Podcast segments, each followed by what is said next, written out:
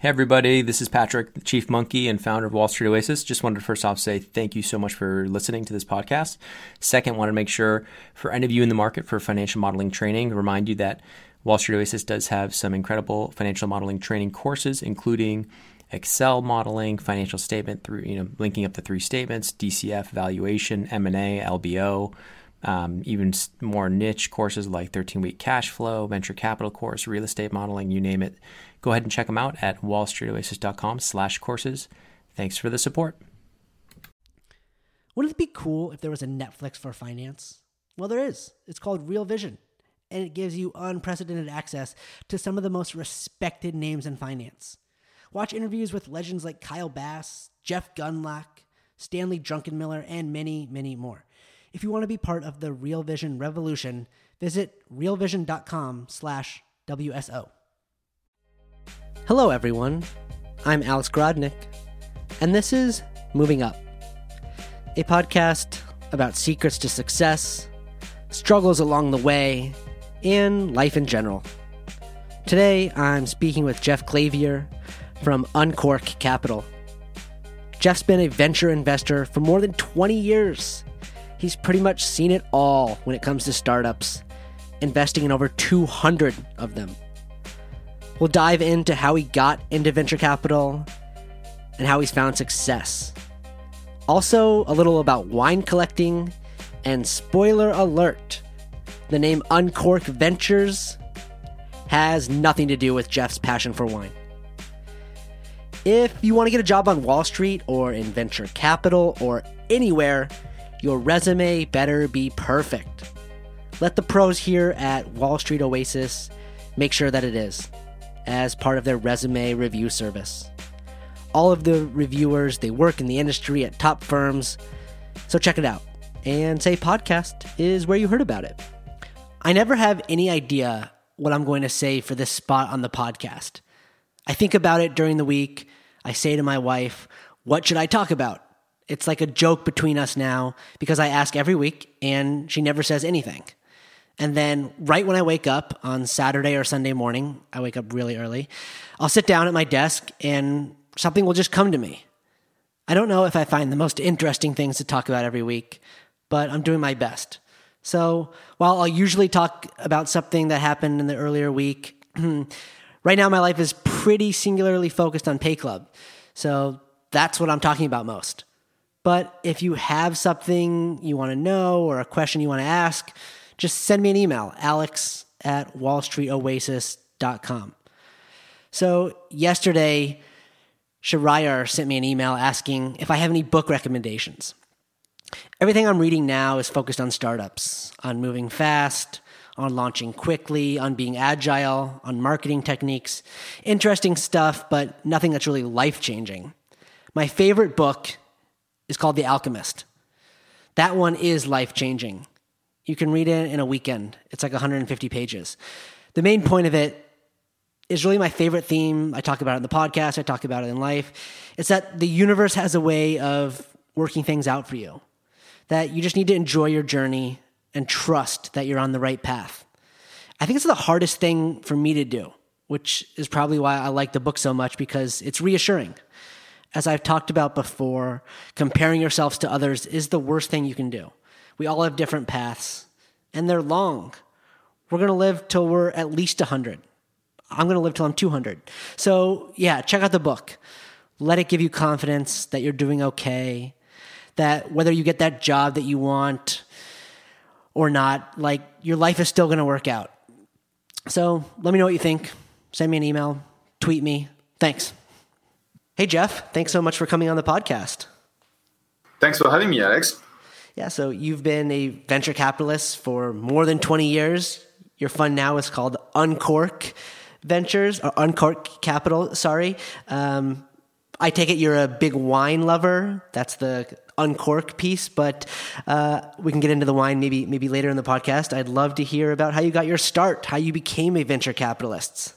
Sure. And actually, funny enough, Uncork was originally not related to my passion for wine uh, it's really sort of uncorking the potential of startups and entrepreneurs uh, that we work with. And it's a, a namer who didn't know about uh, me and my in my uh, interest in wine who suggested Uncork. So, um, so the the genesis of me becoming a VC was actually really random. Um, I was an entrepreneur, did a startup in the financial services market uh, in France. Um, I was a, um, a, CTO, so I really sort of have a, a, uh, technical background. And we ended up being acquired by uh, Reuters uh, in, uh, in 1993. I stayed for a while. And in 2000, I finally sort of decided it was time for me to go do something else.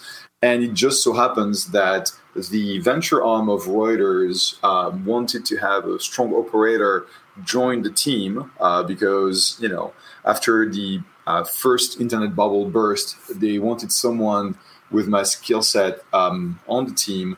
And so I moved to Palo Alto with my family uh, in August of 2000, became a VC, uh, which was probably one of the worst uh, times possible to become a VC, to be honest.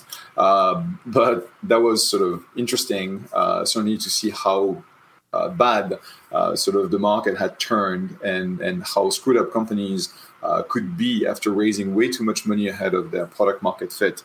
And so I did that for four years. And then uh, in 2004, I saw the opportunity to start investing as an angel investor into Web 2.0 and eventually in 2007 raised one of the very first micro VC funds in history. And, you know, that's what I've been doing since. Right. On your Twitter, I think it was, you said you are one of the OG micro v- VC firms. You were doing it before it was cool. Yeah. The, the challenge with the um, Twitter bio is that they give you 160 characters. And so I had to sort of figure out how I called what I was doing. And I think OG describes, um, you know, what I've been, what I've been doing because uh, I was one of the first um, super angels investing in Web 2.0, then raised one of the first micro VC funds and have really, I think, supported uh, the, um, the lift off of that market by, you know, advising or mentoring a lot of my peers. And so OG is, you know, pretty fair. I agree. I love the term. So, Jeff, let's get into how micro investing works, right? So, you say you're you're the first check into one of these companies, but they've they've probably raised a little bit of money from friends and family. They've probably started or maybe you know got along along the way of building a product, um, and then they find you. And and how do you get involved? Yes, I think it's a good uh, sort of characterization of what we do. I think uh, back in 2004 when there was really nothing i was the first check or one of the first checks uh, that helped the company sort of get off the ground and uh, build their product. Now we're the first launch check uh, so we come in you know as part of an institutional round that will give two three million dollars uh, to a company which is you know, a few founders, a couple of engineers, uh, a product that is either about to launch or already uh, in market, so we can get a little bit of additional data in terms of you know how do you market the product, how do you sell the product, is there you know uh, a few early customers you know out there that we can talk to, and so we'll really sort of get the company from from launch to the first level of scale that will allow them to raise a, um, a Series A. Right. So, so these companies sometimes have found product market fit, or most of the time not. Oh no, I would say it's it's really sort of they they have a um, uh, a very early version of their product um, out there. So you know, uh, really sort of an MVP, uh, and they figure out uh, they're in the process of figuring out uh, a bit of a marketing strategy to um, get the product in front of their um, uh, their target customers. So you know, depending on this on the space, because we invest in a wide variety of, of sectors. Um, some will be you know very early. Uh, I'm thinking you know connected hardware companies. When we invest in them, we just see a a rough prototype. I call that the ugly prototype that demonstrates that you know either the product or the science underpinning the product actually work. Um, and you know, if we invest in a SaaS company, it's not un- unusual that we see um, tens or hundreds of thousands of dollars in ARR in um, uh, annual recurring revenue uh, coming in the company before we invest because typically for those uh, you're able to, you should be able to achieve uh, minimum sort of market traction on on very little uh, sort of raised. And so you know sometimes we're the first large money in sometimes the company has raised a half a million or a million already in, in what is called now pre-seed financing. But we really sort of take them from very early scale to you know uh, the traction that they need to raise a call it 10-ish million dollar series a got it okay that makes sense and so you went from being the cto of this fintech fund to moving over to the investing side and you said reuters wanted a strong operator you know why were you able to make that transition? Like, what was it that Reuters saw in you that said you were a good operator? I think you'd be a good investor. That's a great question, and to be very candid, I don't, I don't know that they know. I think um, I was, I was really good. I was at what I was doing. Um, the managing partner of the fund, John Taysom, um, who uh, has been, you know, my mentor in VC because he taught me everything, you know, I um, I knew as a uh, uh, more traditionally sort of trained venture capitalist. Um, thought that the mix of um, curiosity, innovation, and you know, operating uh, sort of skills that I had would make me at least decent. Um, and he gave me a shot. And I think, um, you know, I can I can never thank him enough to uh, make that crazy bet uh, on me back in 2000. And you know, uh, without that, I'm not sure I would be. Actually, I'm pretty sure I wouldn't be here. Right. Yeah. I mean, you can look back on a career like on a career like yours, and, and usually there is some type of inflection point or jumping off place where it's like I did this and then some kind of event happened, something interesting changed, and then from there, you know, everything kind of took a different trajectory. So do you think that was the moment for you where it kind of, you know, changed the way that, that your career uh, structured? You know, it's um, it's kind of interesting because um, couple of times serendipity really sort of uh, played uh, in my favor. The first time was uh, back in, let's see, uh, 1988 when I was in, um, you know, in uh, in computer class and I was sort of doing a project and it was late at night on a Saturday or whatever, and um, our TA shows up and I was with one of my buddies doing some Unix thing and he says, "Hey, uh, nerds, uh, I need two interns for a buddy of mine who uh, is working for a um, an equity broker in Paris, um, and need, you know Unix sysadmins. Would you guys be interested?" And we're like. Uh, yeah, sure, maybe. And they're like, you know, the good news is that it's in finance, and so it pays well. And you know, I was dirt poor, so so was my buddy. Um, and so we went and spent the summer interning for that um, that firm, and that's where I sort of got to understand the specifics of market finance, uh, real time data, uh, data distribution, so on and so forth, and that led me to uh, join that super estate startup that we built, uh, uh, and then and then uh, sold to Reuters. And without me being at that time in that you know sort of uh,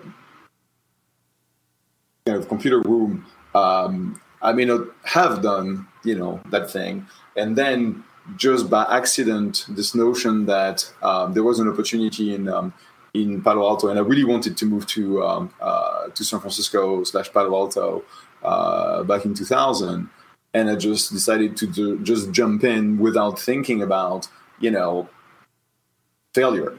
And I think that's something maybe that defines a little bit what I've done, which is, you know, um, well, I didn't have anything to lose when I was um, when I was a student, but certainly joining a startup back in, you know, 80, 88, 89, uh, was not something very common in France. Um, I remember sort of my father's reaction when I said that I was joining a startup. Um, he said, "I don't understand. You've always had good grades," and that that was sort of typical at the time, where you would only join a startup um, or you would be an entrepreneur if you couldn't find someone to give you a job. And so, you know, same thing.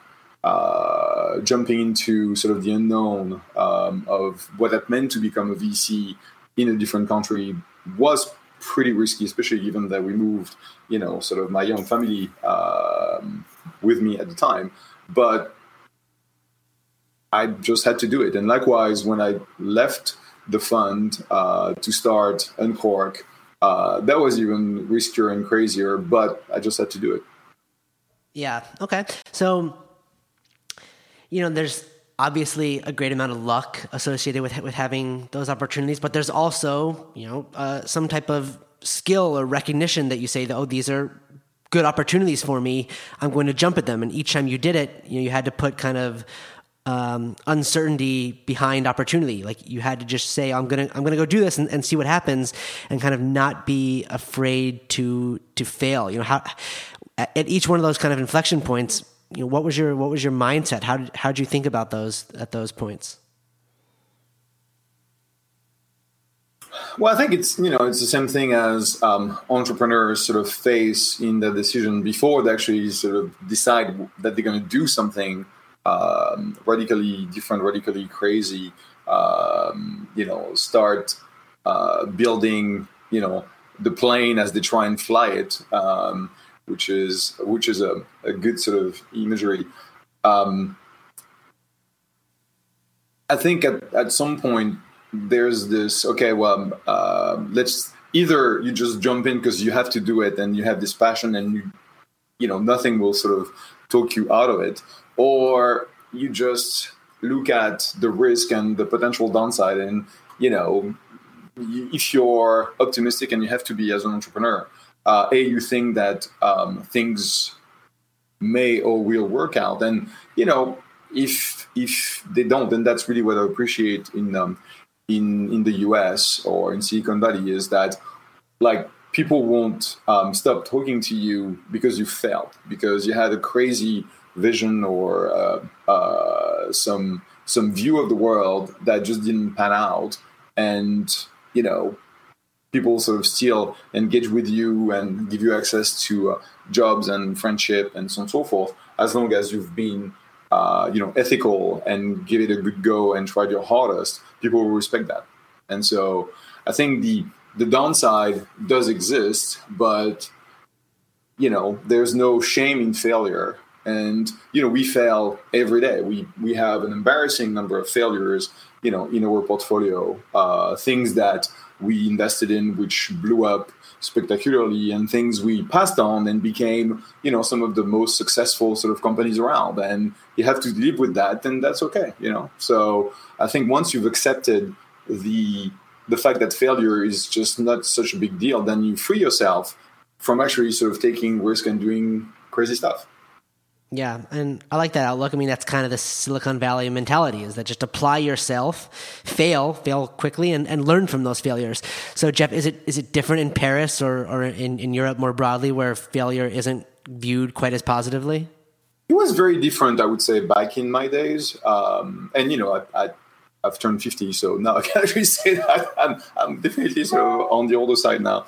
Um, but uh, 25 years ago, um, it wasn't as easy and and accepted as it is now. There was there were true, you know, sort of uh, social consequences and and issues of recognition and you know sort of carrying that that that failure um, with you on your resume, uh, which could definitely make you uh, not really unemployable, but uh, create challenges for you to find another job. Um, I think that now, thank God, things have definitely normalized, and um, it's definitely uh, way more accepted uh, in the ecosystem to be an entrepreneur, to want to try and build, you know, crazy things, and uh, especially now with President uh, Macron, uh, it's celebrated and he's trying his hardest to have France uh, be a nation of entrepreneurs. And so um, now, my hope is that failure is as widely accepted as it is here, where you know, as long as, like I said, as, as long as you try hard and you know you're ethical and you you go for it, and it doesn't work, it's fine. Right. So Jeff, I really like that. I really like your story. Um, that was that's fun to hear. Let, let's get into uh, you know, what Uncork does and, and how the process of investing in one of these early stage businesses work. So I read that you get contacted by over 3,000 startups per year and you invest in 15. That's a cr- those are crazy numbers. What differentiates those 15 from the other 2,985? So um, you have to think of it as um, stages of a um, sales pipeline, right?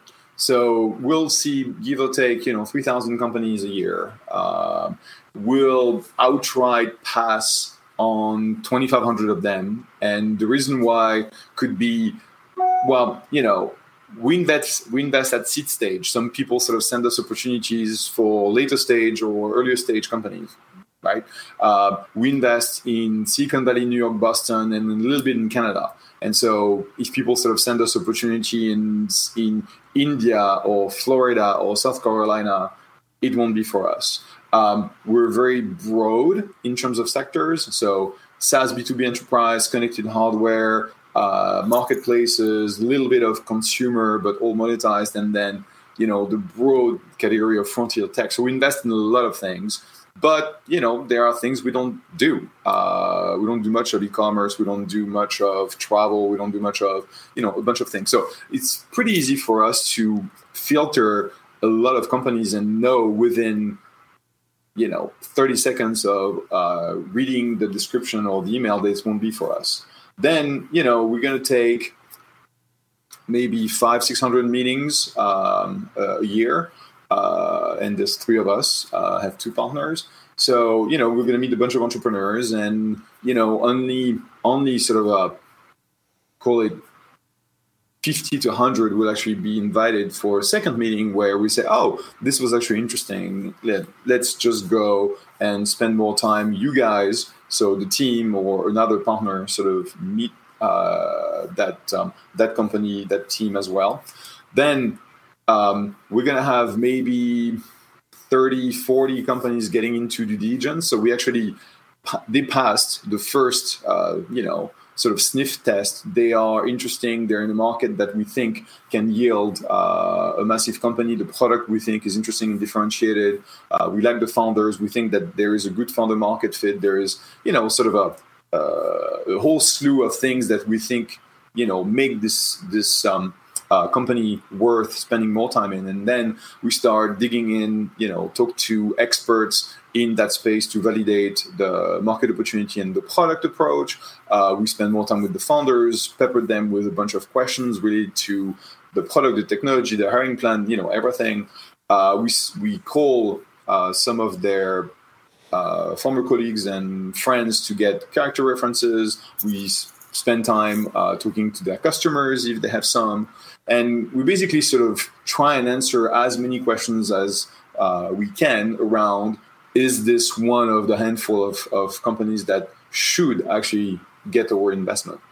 And you know from that list of 30 to 40 that get into the diligence um, we end up making you know maybe 17 or 18 offers per uh, year to invest and then two or three times it doesn't work for different reasons. Uh, you know, either um, they don't like you know our terms, we can't get there on price, we can't get there on you know, so uh, we can't get there. Period. And then you know, 15 times uh, we actually close an investment. Um, and we start working very, very hard with the team to get them on that um, on that treadmill of sorts that you know gets them to build the product further, launch it, uh, build the organization, figure out the go-to-market strategy and start, you know, generating the milestones and or traction that will get them uh, Series A uh, 12 to 18 months later. Right. Okay. That makes great sense. And, and Jeff, usually the last question is advice. We'll get to that in a second most of the time we only talk about career stuff and how you got to where you are but you know I, am interested in in the wine uh, collection and, and uh, enthusiasm that you have you know how does someone get involved in wine collecting like like you do you know it's um so I was born in the Loire Valley in Tours, uh, and so I've been surrounded uh, by people who are um, wine connoisseurs, um, you know, since since almost my birth.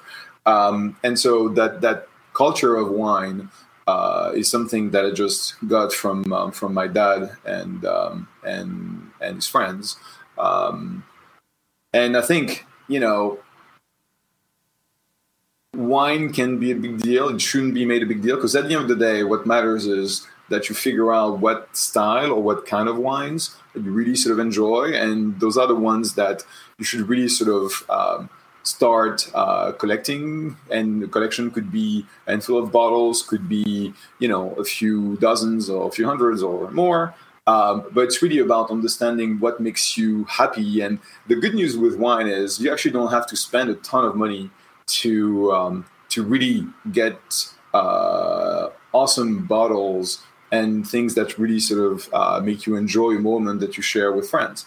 And you know people always ask me, so what does it take? And essentially, it takes a lot of drinking or tasting to figure out what you enjoy. Um, actually, I happen to be very eclectic uh, for Frenchmen, so um, I have pretty much you know everything in terms of old world, new world, French, Italian, Spanish, uh, Chilean, Argentina. Obviously, I'm I'm I'm still learning about uh, California and and Soviet wines in general but I like the diversity because I want to be able to just have something different, and I never know what I'm going to open when I get in the cellar.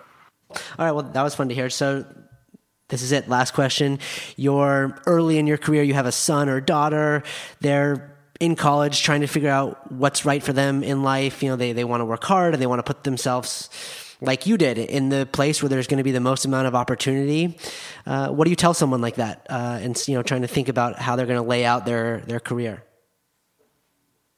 Uh, two. Uh, it's a two-parter, and you know, I have I have a 21. Actually, my son is, is turning 21 today, um, and my daughter is 17 and a half. And so, you know, the two-parter is one: don't stress about you know the future and and you know if you don't know yet what's going to make you click and and what will make you sort of happy it's okay. Just go for you know uh, sort of an education which gives you a bunch of options and you will figure it out because you know what serendipity actually works. Um, so that's the let's just not stress and and you know put too much thinking into it. Uh, things will work out and then the second is really sort of think about like what makes you passionate and what you will spend, you know, the next 10 years uh, sort of doing in terms of type of jobs, roles, you know, sectors, and so forth.